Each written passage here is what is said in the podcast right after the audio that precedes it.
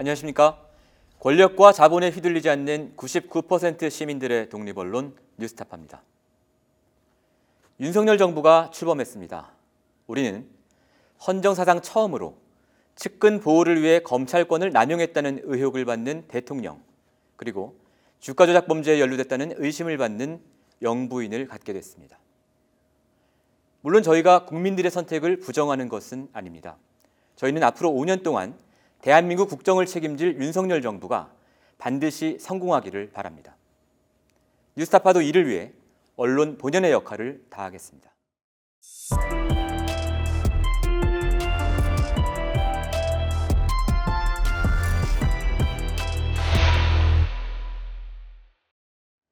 그런데 대통령 선거 직후부터 그제 취임식까지 두 달 동안 윤석열 정부의 행보를 지켜보니 걱정되는 점이 한두 가지가 아닙니다.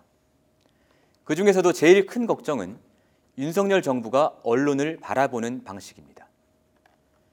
비판적 언론을 억압하는 정부는 반드시 실패할 수밖에 없기 때문입니다. 지금까지의 행보만 보면 윤석열 정부는 임기를 시작하기도 전부터 당근과 채찍을 번갈아 들며 언론 길들이기를 시작한 것 같습니다. 오대양 기자입니다. 윤석열 대통령이 누구와 언제 무슨 음식을 먹었는지 매일 언론에 보도됩니다. 도시락과 김치찌개, 피자와 파스타 기사만 읽어도 한 달치 식단표를 파악할 수 있을 정도입니다. 식사 정치, 탈혼밥 선언 등 신조어를 만들며 소통 행보로 포장했지만 실상은 그저 관계자들과 식사 한 끼를 했다는 내용입니다. 정작 기자가 대통령에게 현안에 대한 질문을 던졌다는 보도는 보이지 않습니다. 김건희 여사에 대해 궁금해 하시는 분들 많을 겁니다. 김 여사가 오늘 유기견 후원 행사에 참석했습니다. 윤 대통령의 배우자 김건희 여사의 일거수 일투족과 패션도 단독 기사거리입니다. 대선 과정에서 제기된 주가 조작 관여 등에 대한 의혹에 대해 입장을 물었다는 내용은 역시 없습니다.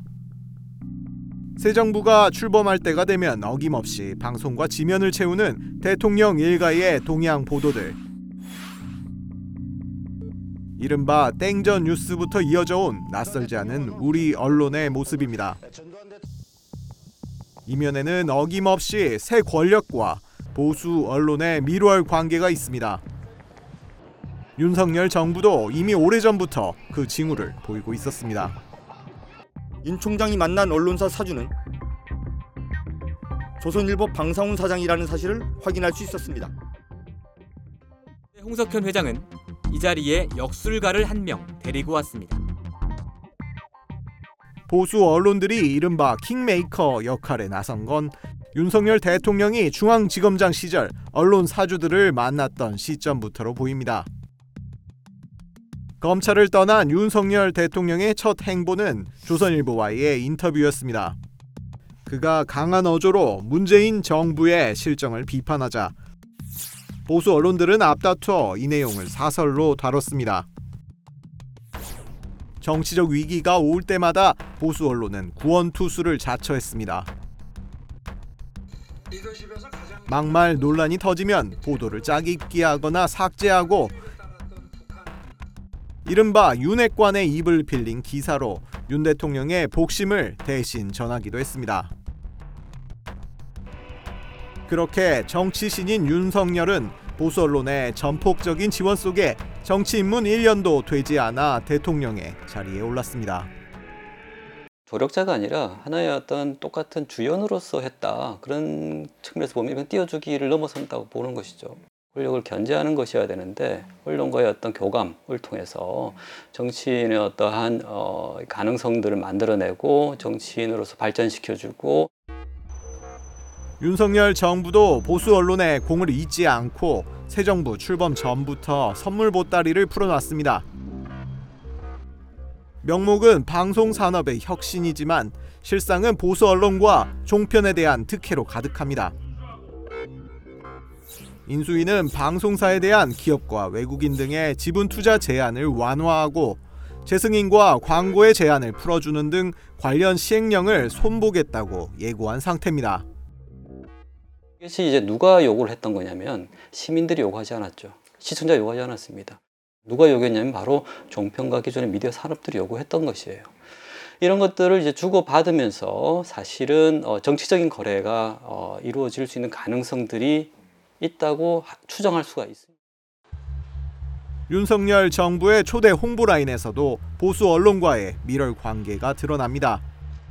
초대 문체부 장관을 비롯해 대통령실 대변인과 부대변인 그리고 홍보수석실 국정홍보 비서관까지 모두 조중동 기자 출신이 기용됐습니다.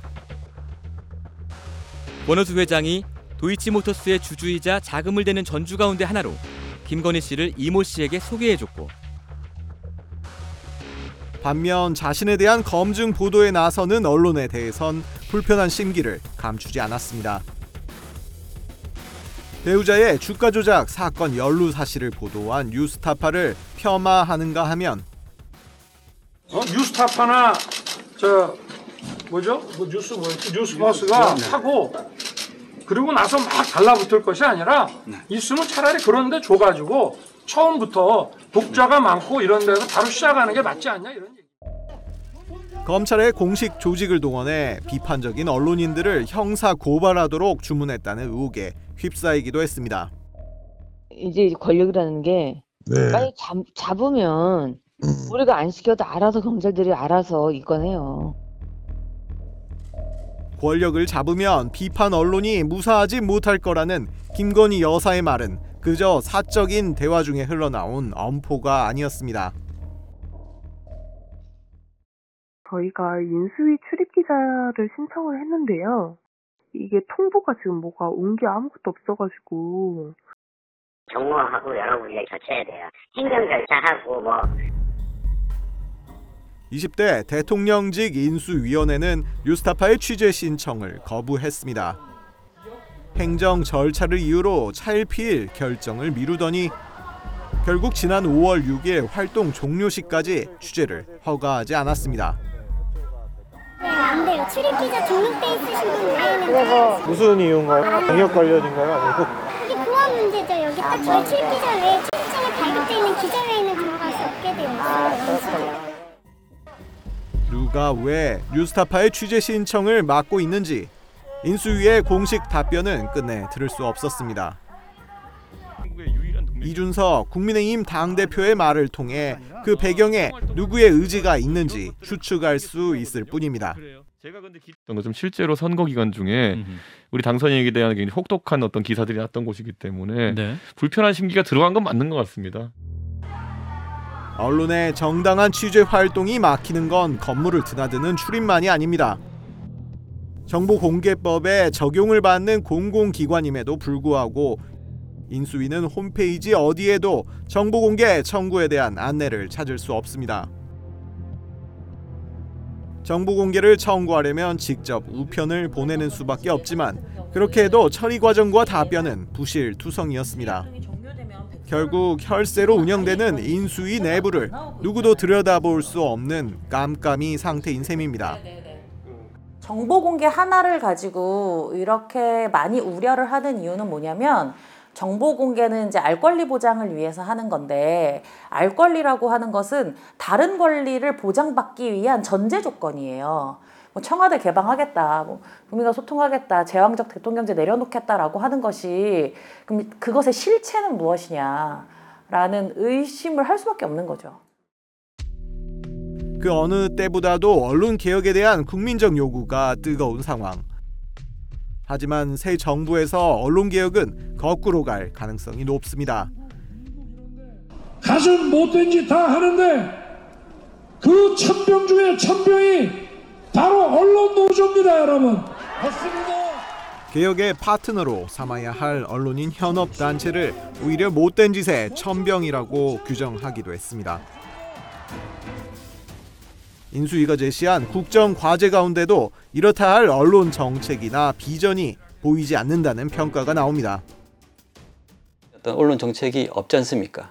그게 더 어렵 문제라고 생각되는데 지난 한 해 동안 우리가 계속 어, 사회적으로 논쟁을 하면서 이야기했던 것이 언론 개혁에 대한 여러 가지 제도적인 논의의 필요성들이었거든요. 그런 것이 싹 들어갔습니다. 제도적으로 어, 바꾸려고 하지 않고 어, 어떤 관계적으로 관리를 하고 있다는 느낌이 굉장히 이제 강하게 드는 것 같아요. 이제 막 첫 발을 뗐을 뿐이지만 윤석열 정부의 언론 길들이기와 불통의 징후는 곳곳에서 나타나고 있습니다. 뉴스타파 오대양입니다. 윤석열 대통령은 취임하자마자 집무실을 용산으로 옮기겠다는 계획을 발표했고 결국 강행했습니다. 여러 가지 이유를 들었는데 그 중 하나는 미국의 백악관처럼 누구나 자유롭게 대통령 집무실 앞에서 자신의 의사를 표현할 수 있게 하겠다는 것이었습니다. 그러나 새 정부 초기부터 경찰은 새 대통령 집무실 앞 집회를 금지했고 법원의 결정 덕분에 가까스로 행진만 가능해졌습니다. 취임식을 앞두고는 국회 앞에서 농성을 하던 사람들이 천막 철거를 요구받기도 했습니다. 여러 비판을 무릅쓰고 강행한 대통령실 이전 그 근거 중 하나로 내세웠던 표현의 자유 보장은 그저 핑계였을 뿐일까요? 이럴수록 시민들은 대통령실 이전과 관련해 한간에 떠도는 기이한 소문에 더 마음이 쏠리게 될 겁니다. 박상희 기자입니다.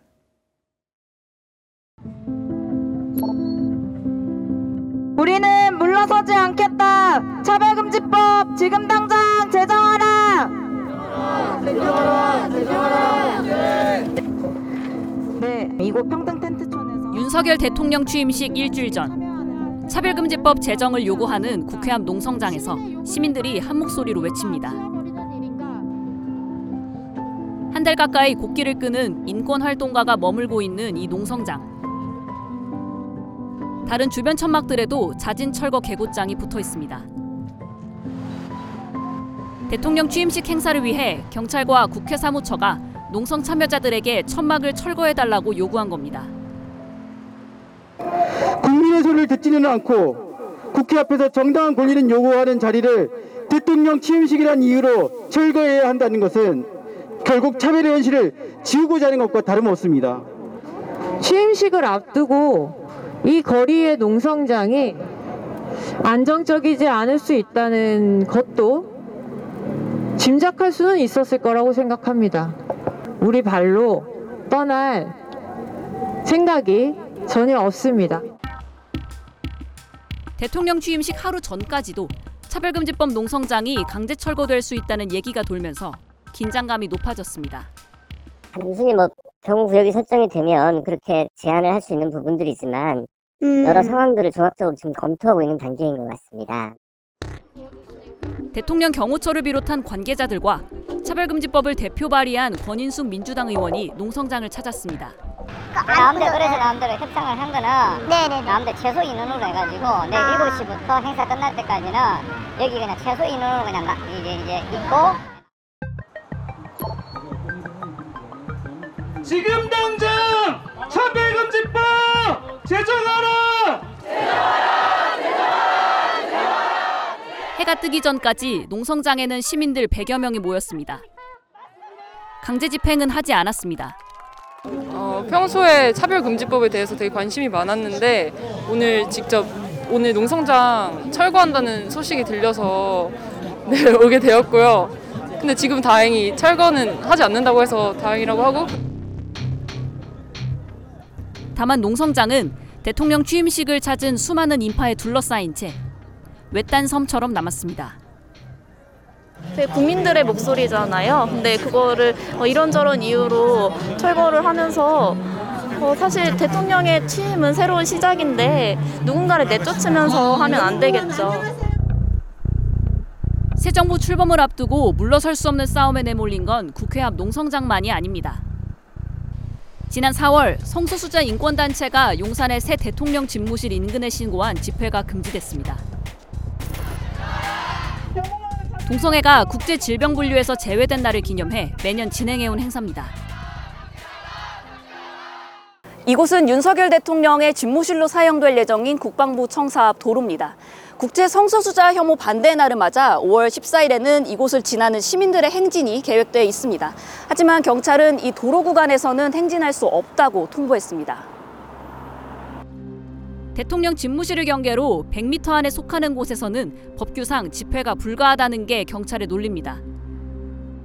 용산역 광장에서 이태원 광장으로 가는 2.5km 행진 경로의 길목이 막히는 셈입니다.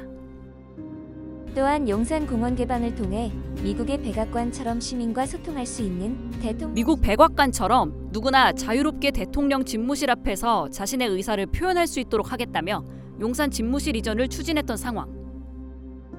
경찰의 이번 처분은 이제 와서 경호를 이유로 대통령의 말이 180도 바뀌는 것이어서 받아들이기 힘든 부분입니다.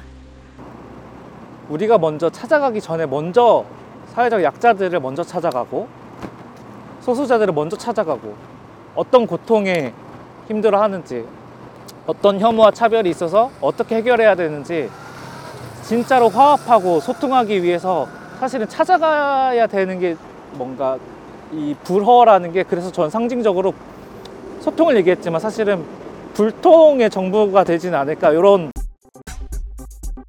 대통령 취임식 당일 서울행정법원에서는 경찰의 집회금지 처분을 취소해달라는 행정소송 기일이 진행됐습니다. 인권단체들은 경찰이 근거로 든 집시법 11조는 대통령 집무실이 아닌 관저에 해당하는 조항으로 용산경찰서가 법을 확대 해석해 집회의 자유를 침해했다고 주장했습니다. 관저는 이제 주거지, 사는 곳이고 집무실은 업무를 보는 곳인데 그 두 개는 이제 사전적으로도 분리되고 법의 해석을 보더라도 분리되는 것이고 행진하는 것조차 지금 못하게 한다는 거는 그 앞에서는 정말 아무런 시민들의 어떤 정치행위를 하지 말라는 것이라서 법원은 경찰의 집회 금지 결정에 제동을 걸었습니다. 경찰이 주장한 100m 이내 집회 제한은 대통령 관저 기준으로 용산 집무실은 해당되지 않는다며 인권단체들의 손을 들어줬습니다. 그 결과 윤석열 대통령 취임 이후 첫 주말인 이번 주 토요일 수백 명의 시민들이 그의 집무실 앞을 행진할 계획입니다. 다만 이 소송을 대리한 민변 측은 법원이 교통과 경호 문제를 들어 행진을 1시간 30분 안에 끝내도록 조건을 붙인 점은 집회의 자유 관점에서 아쉬운 부분이라고 지적했습니다.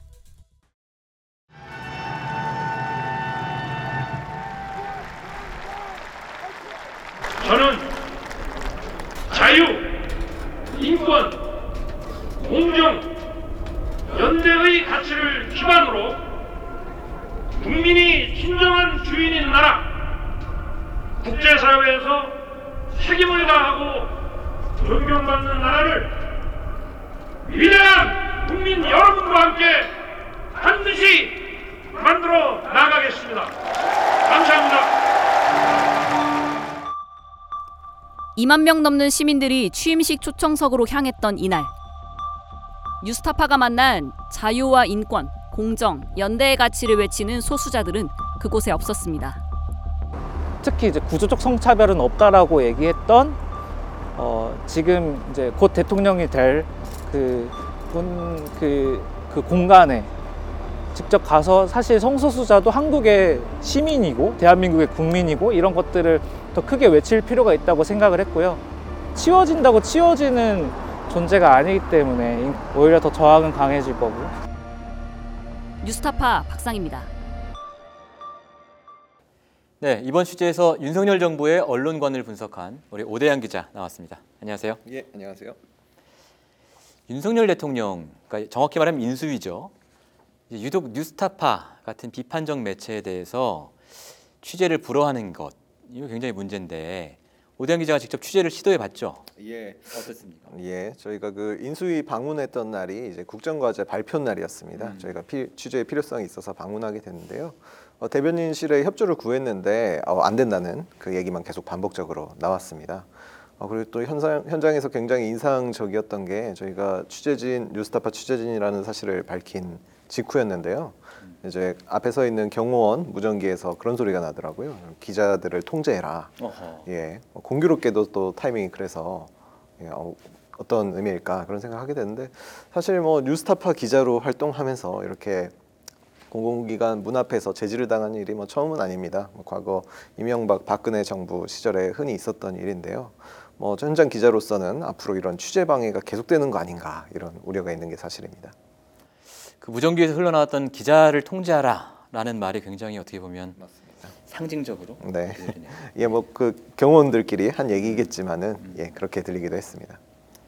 그런데 이 방송 보신 분들은 이제 윤석열 정부 막 출범했을 뿐인데 두 달간의 어떤 그 행적 가지고 너무 비판적으로 보는 거 아니냐 이렇게 생각하시는 분들도 계실 것 같고 또 새 정부가 발표한 국정 과제를 보면 언론 분야도 있어요. 뭐 언론의 공정성, 공공성 이런 목표가 있지 않습니까? 너무 나쁘게만 보시는 거 아닌가요? 맞습니다. 뭐 저희가 전문가와 함께 그래서 좀 어느 정도 불편 부당성을 갖추기 위해서 같이 지켜봤는데요. 일단은 말씀대로 국정과제 내용 중에 그 상식과 공정이라는 항목이 있습니다. 이 여기 안에 이제 미디어 공정성, 공공성 확립과 국민 신뢰 회복이라는 항목이 또 포함되어 있습니다. 어, 그래서 저희가 내용을 들여다 봤는데 어, 공영방송의 경영평가 방식 그리고 지배구조, 수신료를 손보겠다는 내용이 이제 주된 내용으로 포함되어 있었습니다. 아 근데 이제 어, 이거 기존에 논의되어 오던 내용인데 구체성이 좀 부족해요. 여기에 각 배경에 있는 어떤 철학이 있는지, 어, 어떤 비전이 있는지 이런 거에 대한 내용은 아직 제시가 되지 않았거든요. 그래서 전문가들이 좀 그 입을 모아서 하는 말이 이제 산업으로서 이제 언론을 관리하겠다. 이런 모습은 보이는데 어, 정작 무너진 언론 신뢰를 어떻게 다시 구축하고 어떻게 형성해 나갈 건지 이런 모습은 보이지 않는다 이런 목소리가 나왔습니다. 한마디로 이제 계획이 너무 허술하게 세워져 있다 현재는 뭐 이런 얘기군요. 예, 일종의 뭐 진정성이 있는 그 단어 키워드마저 뭐 이런 질문이 던져지는 거죠. 저희가 이번에 이제 새 정부가 출범했기 때문에 새 정부의 언론관을 다루면서 여러 걱정을 했지만 사실은 전임 정부였던 문재인 정부에서도 언론 정책이 그렇게 과연 훌륭했는가 이렇게 의문을 제기하는 분들도 많았거든요. 어떻게 보세요? 예, 맞는 말씀입니다. 실제로 뭐 전문가들이라든지 언론에서 평가하기로 문재인 정부의 언론 정책 역시 좋은 점수밖에 어렵다. 이런 게뭐 어떤 점에서? 중론인 것 같습니다. 과, 과거에 이제 대선 시절에 문재인 대통령도 이제 19개 관련 공약을 낸 바 있습니다. 언론 관련 공약만 19개였어요. 그렇죠. 언론 미디어 좀 넓게 보면은 미디어도 포함될 것 같습니다. 어, 그 중에 이제 일부 이행된 뭐 그리고 상당 부분 이행됐다고 평가되는 게 여덟 개에 불과하거든요. 뭐 상당히 이제 이행률이 낮다 이렇게 볼 수 있을 텐데요. 이제 좀 주요 내용들을 보면은 어, 잘 아시는 대로 공영방송 지배 구조와 이제 편집 자율성을 강화하겠다. 이게 굉장히 핵심적인 공약이었는데 어, 임기 내에 이루어지지 못했습니다. 그리고 어, 이제 그 부수적인 것들로 이제 언론 수용자나 표현의 자유 그리고 지역 언론에 대한 여러 가지 공약들을 내놨는데요. 어, 사실상 실종 상태다 이런 평가를 받고 있습니다. 특히 뭐 많은 분들이 기억하실 텐데 임기 막판에 이제 어, 언론 개혁 과제의 일환으로 언론중재법이 추진됐었는데요. 어, 뭐 잘 아시는 대로 이제 좀 부실한 준비 과정이라든지 무리한 추진으로 인해 오히려 그 국민의 여망인 그 언론 개혁이 좌초된 거 아니냐 이런 목소리도 나오고 있습니다. 네. 사실은 이번에 그 검수완박법을 통과시킬 때 언론 단체에서는 이 공영방송 지배구조 개선법도 통과시켜달라고 엄청나게 이제 말하자면 로비? 이런 걸 많이 했는데 결국은 지금 좌절이 되고 여전히 지금 계속 보류 상태로 놓여 있죠. 맞습니다. 좀 사회적 합의 과정이 좀 부실한 거 아니었나, 좀 더 철두철미한 준비 과정이 있지 않았나 그렇게 생각이 됩니다. 근데 이런 근본적으로는 이런 의문이 들어요. 단지 이게 새 정부 혹은 이전 정부가 정책을 어떻게 가져가고 권력이 언론을 어떻게 대하고 이것만의 문제인가? 그것과 상관없이 언론이 제대로 서 있다면 그래도 언론이 올바른 방향으로 뚜벅뚜벅 나갈 수 있는 게 아닌가 이런 생각이 드는데요. 사실. 네, 사실 그 뭐 보도라든지 좀 빠진 부분이 있어서 꼭 이 얘기를 하고 싶습니다. 그리고 그 전문가들도 주문했던 부분이기도 한데요. 뭐 마치 박수가 한쪽 손으로 날 수 없듯이 언론이 또 그쪽에 그 언론 권력에 또 유착돼 있기 때문에 벌어지는 일들이라고 기본적으로 생각이 됩니다. 전문가들의 말을 빌려 보면은 언론의 이제 지금 현안 최대 문제점은 이제 신뢰성 부족인데 신뢰 부족. 그렇죠. 그 언론사 그 산업적으로 이 문제를 산업적으로 해결하려고 그러니까 이윤의 폭을 늘리는 쪽으로만 고민하고 있기 때문에 신뢰 회복을 위해서는 이제 수용자, 언론 수용자, 시청자들에게 호소를 해서 어, 좋은 보도를 통해서 이런 부분을 개선해 나가지 않고 어, 경제 권력, 뭐 경- 정치 권력 이쪽에 오히려 유착하고 그것을 통해서 그 이윤의 폭을 놀리는 방식으로 운영되고 있다는 그런 지적이 나오고 있습니다. 이거를 어, 뭐 용어상으로 표현하자면은 신뢰 없는 성장이 지금 한국 언론계의 특성이다 이런 식으로 평가를 하고 있고요. 어, 결과적으로 이런 논의들이 지금 실종돼 있는데 지금 이렇게 허니문 기간에 빠져 있을 게 아니라 어, 지금 오히려 이런 문제를 꺼집어내 가지고 성찰의 계기로 삼아야 된다 이런 주문이 있었습니다. 말은 좋은데 왜냐하면 이 언론의 수익 구조가 독자들의 신뢰를 많이 받는 언론이 그것에 비례해서 수익을 올릴 수 있는 구조가 아니잖아요. 독자들의 신뢰는 뭐 내팽개 치더라도 정치 권력, 경제 권력과 유착해야 언론의 수익 구조가 많이 나니까 언론들이 과연 그런 성찰과 자기 반성을 할 수 있을까 걱정이 되네요. 뉴스타파가 이제 후원 기반의 네. 예, 뉴스타파는 그런 문제로부터 물론 자유롭지만. 아 그렇군요. 네. 네. 오늘 고생 많았습니다. 예, 감사합니다.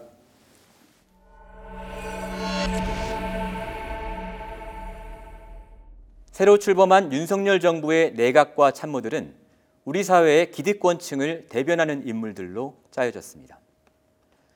언론 정책이나 표현의 자유, 소수자 문제뿐 아니라 다른 분야에서도 시대적 요구에 역행하는 정책들이 쏟아질 가능성이 높습니다. 뉴스타파는 지금까지 그래왔던 것처럼 위축되지 않고 용감하게 권력과 자본의 오작동을 감시하고 약자와 소수자를 포함한 99% 시민들의 목소리를 전달하겠습니다. 시민 여러분들도 뉴스타파를 지켜봐 주시기 바랍니다. 앞으로 매주 목요일 이 시간에 찾아뵙겠습니다.